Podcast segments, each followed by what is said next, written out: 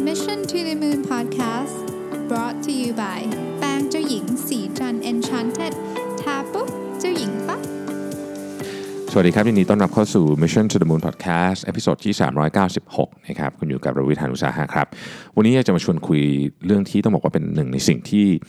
ทีมผู้บริหารหรือองค์กรยุคใหม่ทั้งหมดเนี่ยนะครับอยากทำมากๆเนี่ยก็คือเรื่องของการทลายไซโล ปัญหาใหญ่มากของการบริหารองค์กรในยุคปัจจุบันก็คือว่า แต่ละทีมก็คือเหมือนกับมีอ g e n d a ของตัวเองนะครับแต่ละไซโลก็มีอ g e n d a ของตัวเอง บริษัทไหนไซโลยิ่งแข็งแรงนะครับการทำทีมที่ทำงาน cross กันเนี่ยมันก็ยิ่งทำยากขึ้น ประเด็นก็คือมันมี 2 เรื่อง ประเด็นคือคำว่าไซโลแข็งแรงเนี่ยไม่ได้เกี่ยวกับจำนวนคนนะฮะบางบริษัทคนเยอะแต่ไซโลเขาประสานงานกันได้ดี ส่งผ่านข้อมูลแต่ละทีมได้ดี ก็มีกำแพงไม่ได้หนามากนะครับบางองค์กรคนไม่เยอะ แต่ไซโลแข็งแรงก็มีก็คือแบบไม่คุยกันเลยนะฮะซึ่งเป็นปัญหา เพราะว่าปัจจุบันนี้เนี่ยเราไม่สามารถที่จะทำงานเป็น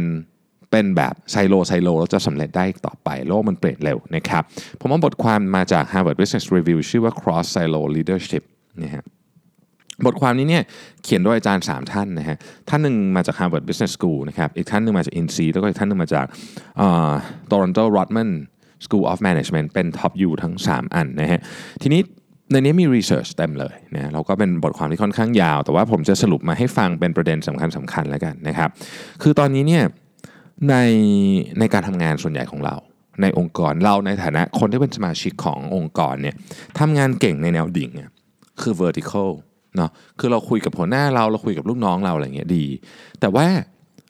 สิ่งที่คนข้างนอกหรือลูกค้าต้องการน่ะเขาต้องการให้เราทำงานเก่งในแนวราบฮะ ก็คือ horizontal คือเขาไม่ได้ต้องการอยากจะรู้ว่าคุณทำ finance ยังไง เขาไม่ต้องการอยากจะรู้ว่าคุณทำ marketing ยังไง สิ่งที่ลูกค้าต้องการคือ value ที่ดีที่สุดที่จะส่งให้กับลูกค้า การส่ง value ที่ดีที่สุดให้กับลูกค้า คุณมาทำแนว vertical ไม่ได้ value ที่ดีที่สุดให้กับลูกค้ามันต้องมาจากแนว horizontal คือการร่วมมือกันระหว่างแผนกนะครับ เป็นปัญหาโลกแตกที่มีมานานแล้ว แต่มันให้มันมีความสำคัญมากขึ้นในยุคปัจจุบันนี้อย่างมาก เพราะ เขาได้รับการพิสูจน์มาหมดแล้วว่า องค์กรที่ break silo ได้เยอะที่สุดก็คือมี silo effect น้อยที่สุดเนี่ยนะครับทำกำไรได้ดีกว่า เติบโตได้ดีกว่า ต่อสู้การเปลี่ยนแปลงได้ดีกว่าและที่สำคัญที่สุดลดการ turnover ได้ด้วยนะครับซึ่งเป็นประเด็นที่สำคัญมากตอนนี้การรักษาคนที่เก่งไว้เป็นเรื่องใหญ่ขององค์กรมากๆนะฮะทีนี้เนี่ยกระบวนการในการ break down ไซโลที่สามารถเขียนหนังสือได้เป็นเล่มเลยแต่ว่าวันนี้ผมจะพูดถึงในแง่ของหน้าที่ของหัวหน้าทีมก่อน นะว่าหัวหน้าทีมแต่ละคนเนี่ยมีมีหน้าที่อะไรหรือมีกรอบความคิดอะไรนะครับที่ควรจะต้อง break down ไซโลให้ได้เนาะต้องบอกว่างี้ฮะอันดับที่หนึ่งเลยเนี่ยนะครับเรื่องนี้ไม่ใช่เรื่องของ HR อย่างเดียวนะครับเป็นเรื่องของทุกฝ่ายต้องมานั่งคุยกันนะฮะเราต้องพูดคำว่าเราจะต้องมีนโยบายเนี่ยเป็นแผนปฏิบัติการระดับใหญ่เลยนะครับอะเราผมผมพูดถึงที่สีจันก่อนแล้วกัน อันเนี้ยยังไม่ได้ คือคือเนื่องจากเรามีเรื่องอื่นที่ต้องบอกว่าต้องทำให้เสร็จไปก่อนนะครับ แต่ว่าในปีนี้เนี่ยเป็นหนึ่งในสิ่งที่ผมอยากทำนะ คือไซโล breakdown มีชื่อโปรเจกต์นี้อยู่ผมคิดอยู่ผมยังไม่ได้บอก ไม่ได้บอกใครอย่างเป็นทางการก็คุยกับหัวหน้าทีมบางคน แต่ว่าเรากำลังวางแผนหรือว่าแผนการไหนที่เหมาะสมกับบริษัทเรามากที่สุดนะครับ แต่ว่าบทความนี้พูดค่อนข้างตรงใจผมเลย คือมันมีมีมันทำได้อยู่สักสี่ห้าอย่างที่ควรจะต้องทำนะครับ อันดับหนึ่งเนี่ยมันต้องมีคนที่ทำหน้าที่เป็นกึ่งกึ่ง ตัวกลางหรือตัวประสานก่อนนะครับภาษาเขาใช้คำว่า cultural broker นะฮะใช้คำว่า develop and deploy cultural brokers นะครับก็คือคุณจะต้องสร้างคนที่เข้ามาประสานงานระหว่างทีมนะฮะเขาไปทำรีเสิร์ชมาบอกว่ามันมีโบรกเกอร์เนี่ยสองประเภทนะฮะประเภทที่หนึ่งเราเรียกว่า bridge นะฮะสะพานนะประเภทที่สองคือ adhesive adhesive คือติด กาวอะกาวนะฮะคิดง่ายๆอย่างนั้นนะฮะมีสะพานกับแบบกาวนะครับอะทีนี้เอาแบบสะพานก่อนนะครับสะพานเนี่ยยกตัวอย่างเช่นบริษัททำไวน์อย่างเงี้ยคนที่เขาใช้เป็นสะพานเนี่ย ก็จะเป็นคนที่เชี่ยวชาญด้านไวน์สะพานกับระหว่าง marketing กับ sales marketing กับเซลส์มีปัญหาเรื่อง communication กันตลอดเป็นทุกที่นะครับคุยกันไม่ลงตัวคุยกันไม่รู้เรื่องนะครับหรือบางทีเนี่ยเป็น miscommunication คือต้องการจะพูดเรื่องหนึ่งไปสื่อสารมาไปอีกอย่างหนึ่ง คนที่เข้าใจโลกทั้ง marketing และเซลส์เนี่ยคือคนที่เข้าใจ Product มากที่สุดก็คือ wine expert wine expert คืออะไรครับคนที่รู้สีกลิ่นรสของไวน์อันนี้เป็นฝั่งของขายของถูกไหม ในขณะเดียวกันเขารู้ด้วยว่าลูกค้าสนใจอะไร ลูกค้าอ่าน label ตรงไหน อะไรคือสิ่งต้องเขียนลงไปใน label อะไรคือ marketing ที่ใช้แล้ว work สำหรับไวน์ราคา 30-50 เหรียญอะไรคือ marketing ที่ใช้แล้ว work สำหรับไวน์ราคา 100 เหรียญขึ้นไปอะไรอย่างเงี้ยข้อพวกนี้มาแล้วเขาประสานงานกัน ลักษณะของคนที่ทำงานเป็น bridge เนี่ยนะครับจะ efficient มาก ๆ ในกรณีที่การประสานงานนั้นเป็น case by case ไป และคนนี้ต้องอยู่ด้วยเสมอพูดง่ายก็คือไอคนนี้ที่ถูกแต่งตั้งมาเนี่ย ต้องทำงานแล้วก็ bridge กันไปตลอด แต่ในกรณีที่มันเป็นการทำที่ลองเทอมกว่านั้น หรืองานมัน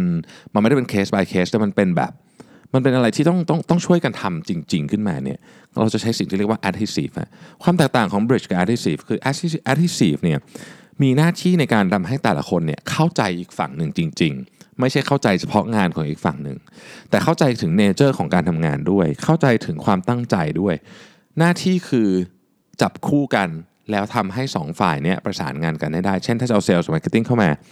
ต้อง connect ทั้งสองฝั่งให้ได้ เมื่อคนที่เป็น adhesive จบหน้าที่ไปแล้วเนี่ยความสัมพันธ์ระหว่างเซลล์กับ marketing ต้องดีขึ้น พูดภาษาง่ายก็คือ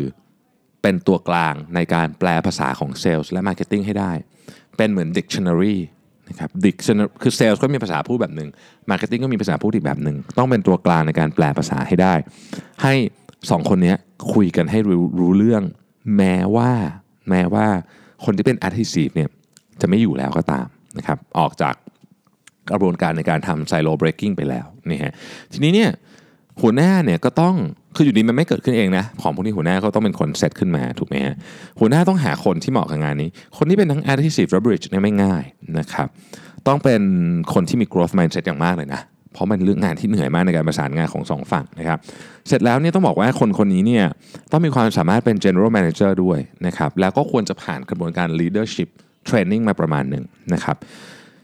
จริงๆ แล้วคอนเซปต์ของ management trainee คือเขาอยากเอามาทำเรื่องพวกนี้นะ เพราะว่า management trainee จะทำงานวนไปเรื่อยใช่ไหมครับแต่ว่ามันต้องมีคนที่เหมือนกับทำให้มันไปต่อให้ได้ มันมันไม่ง่ายมันไม่ง่ายนะครับ ดังนั้นเนี่ยการการทำเรื่องนี้เนี่ย เป็นอันที่หนึ่งนะหา bridge หา adhesive นะครับคนที่ทำได้ปุ๊บเนี่ยกำแพงระหว่างไซโลก็จะน้อยลงนะฮะอันที่สองนะครับเขาบอกว่า encourage people to ask the right question นะครับอันนี้ผมชอบมาก เพราะว่ามันเป็นคอนเท็กซ์ของประเทศไทยด้วยนะคือเราจะเข้าใจคนอื่นได้เราต้องถาม แต่ว่าคนจำนวนมากเนี่ยไม่ยอมถามเพราะรู้สึกว่าถามเราจะดูโง่ว่างันเถอะนะครับเขาไปสำรวจ middle manager 1,000 คนนะฮะ Harvard เขาไปสำรวจ middle manager 1,000 คนก็บอกว่า 2 เหตุผลที่คนไม่อยากถาม อันที่ 1เขากลัวว่าถามแล้ว จะทำให้คนอื่นรู้สึกว่าเราไม่เก่งไม่รู้เลยถามนะฮะอันที่สองเนี่ยนะครับรู้สึกว่าถามไปก็เท่านั้นมันมันมันไม่เหมือนกันนะ ถามแล้วรู้สึกคนอื่นจะคิดว่าเราโง่หรือเปล่าอันหนึ่งกับอันที่สองถูกถามไปก็เท่านั้นนะตอบมาฉันก็ไม่ทำอยู่ดี หรือ ถามไปคราวที่แล้วก็ไม่ได้คำตอบอะไร ก็ปล่อยปล่อยมันไปเดี๋ยวคิดเองดีกว่านะครับ การไม่ถามคำถามเนี่ยนะฮะเป็นสิ่งที่สร้างไซโลให้แข็งแรงมากขึ้นนะคือยิ่งไม่ถามไซโลยิ่งแข็งแรง เราไม่ต้องการไซโลแข็งแรง เพราะฉะนั้นเราต้องการให้คนช่วยถามนี่ครับมันก็มีงานวิจัยของ Norma K ซึ่งเขาเป็น managing partner ของ Deloitte เนี่ยนะฮะบอกว่าจริงๆแล้วเนี่ย not asking question is a big mistake many professional make ก็คือการไม่ถามคำถามเนี่ยเป็นสิ่งที่ผู้บริหารหรือ professional จำนวนมากเนี่ยทำนะครับ การถามคำถามเนี่ยจะเป็นวิธีการที่ดีมากเลยที่จะทำให้คนเข้าใจกันได้มากขึ้นนะฮะนี่คือ Deloitte บอกนะที่เขาบอกว่าประเด็นสำคัญเนี่ยก็คือว่าองค์กรเนี่ยต้องทำให้มันรู้สึกปลอดภัยในการถามคำถามด้วยนะครับภาษาอังกฤษเขาเรียกว่า psychologically safe to ask question สำคัญมากนะ คือถ้าสมมติว่าถามคำถามไปเสร็จแล้ว CEO บอกว่า เหมือนทำทำเสียเหมือนเสียเวลาอย่างเงี้ยอันนี้ก็จะไม่ไม่มีใครกล้าถามอีกเลยนะครับ ดังนั้นถ้าคุณอยากได้องค์กรที่มีการถามคำถามตลอดเวลาเนี่ย มันจะมีอยู่ 2 ประเด็นด้วยกัน อันที่ 1 ตัวหัวหน้าเองอะต้องทำให้เป็นตัวอย่างก่อนนะครับในนี้เขาใช้คำว่า humility นะครับ ซึ่งผมขอแปลว่าความเป็นมนุษย์ธรรมดา คือหัวหน้าเนี่ยต้องแสดงให้เห็นได้ว่าคนที่เป็นมนุษย์ธรรมดาเนี่ยเขาก็ถามคำถามกันเป็นเรื่องปกติ นะครับลาสโลบ็อกเนี่ยนะครับซึ่งเป็น former SVP ของ People Operations ที่ Google เป็นคนที่ออกมาคุยเยอะเวลาเวลาพูดถึงเรื่องของอการบริหารคนในพวกนี้ที่ Google เนี่ยนะครับบอกว่าการที่หัวหน้าถามคำถาม แสดงความไม่รู้อะต่อหน้าลูกน้องเนี่ยนะครับ มันเป็นการทำให้ลูกน้องรู้สึกว่าอ๋อเฮ้ยจริง ๆ แล้วเนี่ยใคร ๆ ก็ถามคำถามได้นะครับคำถามเป็นสิ่งที่ดีเป็นสิ่งที่ ได้รับการสนับสนุนในองค์กรนี้เพราะหัวหน้าก็ยังทำเลยนะครับเพราะฉะนั้นเนี่ยการที่หัวหน้าเนี่ยถามคำถามและไม่รู้ก็บอกว่าไม่รู้เนี่ยนะครับ เป็นสิ่งที่ดีมากมันจะช่วยให้คนอื่นเนี่ยเริ่มตั้งข้อสงสัยกับสิ่งรอบตัวมากขึ้นนะครับคำถามประเภท why what if พวกนี้นะครับ how might we เนี่ยเป็นสิ่งที่มีประโยชน์มากกับการสร้างให้องค์กรเป็นองค์กรที่อยากตั้งคำถามนะครับ อันที่ 2 คือต้องสอนทีมงานให้เข้าใจถึงศิลปะในการถามคำถามด้วยนะครับ ซึ่งไม่ใช่เรื่องยากนะ ไม่ใช่เรื่องยากแต่ก็ไม่ง่ายนะครับ คือประเด็นที่สำคัญที่สุดเนี่ยนะฮะอาจารย์ที่ MIT คนหนึ่งก็เขียนไว้ในหนังสือเรื่อง humble inquiry บอกว่าวิธีการถามคำถามที่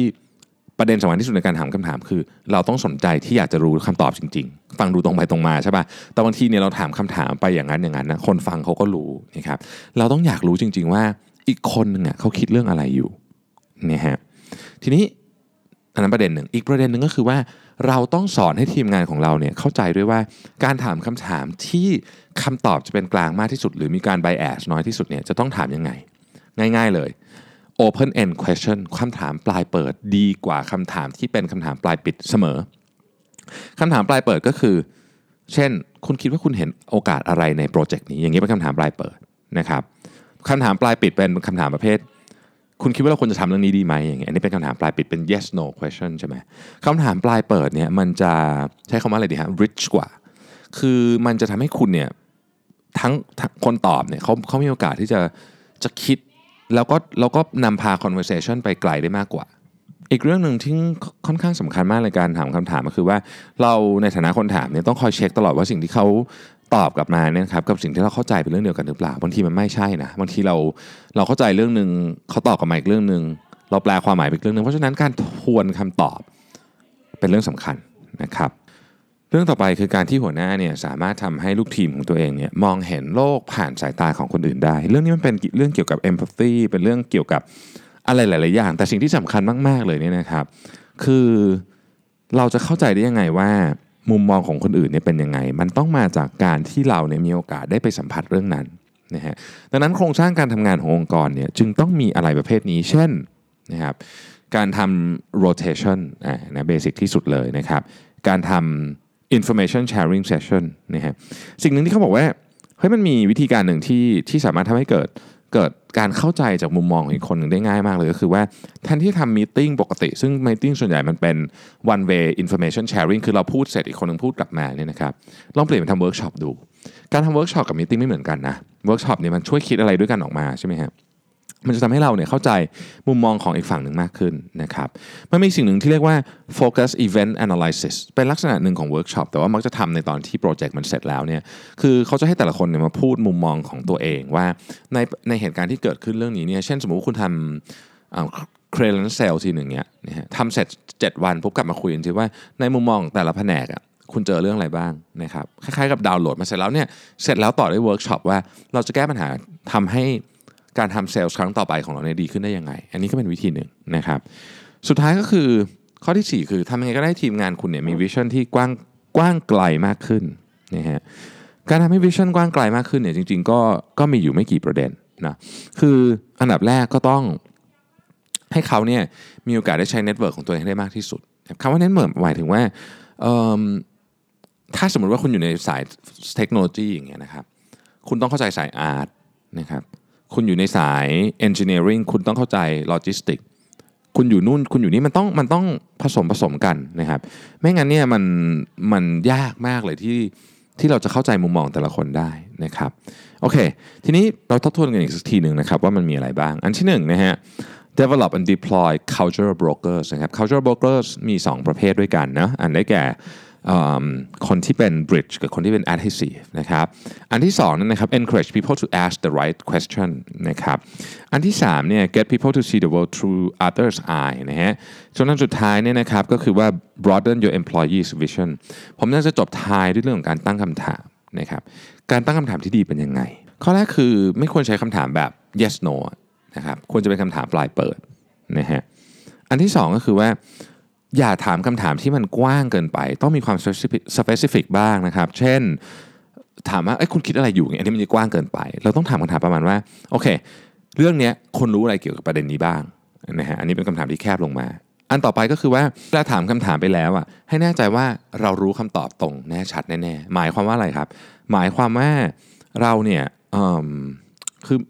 คือบางทีเราฟังเราเข้าใจว่าว่าเรื่องนี้เป็นแบบนี้ คือเราเข้าใจว่าเขาตอบมาแบบนี้ แต่ในความเป็นจริงแล้วมันอาจจะไม่ใช่ก็ได้ ทวนคำตอบอีกสักทีหนึ่งนะครับ สุดท้ายสำคัญสุดเลยเวลาถามคำถามลักษณะนี้ออกไปเนี่ยให้จบด้วย action plan เสมอ คือไม่ใช่ว่าถามเหมือนคุยเล่นกันไปเรื่อยๆ ถูกไหมฮะ เราต้องมี action plan ว่าโอเคคำตอบที่เราได้มาสิ่งที่เราได้เรียนรู้ในวันนี้เนี่ยเราจะทำไงต่อไปนะครับสี่ประเด็นนี้จะช่วยให้คำถามและกระบวนการในการตั้งคำถามเนี่ยมันมีเอฟเฟกมี impact มีน้ำหนักที่ชัดเจนมากขึ้นนะครับ ผมพูดโดยรวมว่าการ break down silo เนี่ยเป็นเรื่องที่เป็นความฝันเลยนะของหลายองค์กร แล้วผมเชื่อว่าหลายคนกำลังทำอยู่นะครับไม่ใช่งานง่าย แล้วก็ไม่ใช่งานที่จะทำเดือน 2 เดือนเสร็จด้วย มันเป็นโปรเจกต์ที่ลองเทอมมากๆ เราพูดกันหลักปี แต่ถ้าเราอยากจะอยู่รอดในสภาวะแวดล้อมแบบใหม่ ยุคนี้ได้เนี่ยบอกเลยว่าอันเนี้ยต้องทำขอบคุณที่ติดตาม Mission to the Moon Podcast นะครับเราพบกันใหม่วันพรุ่งนี้สวัสดีครับสัสิเพราะความสดใสมีได้ทุกวัน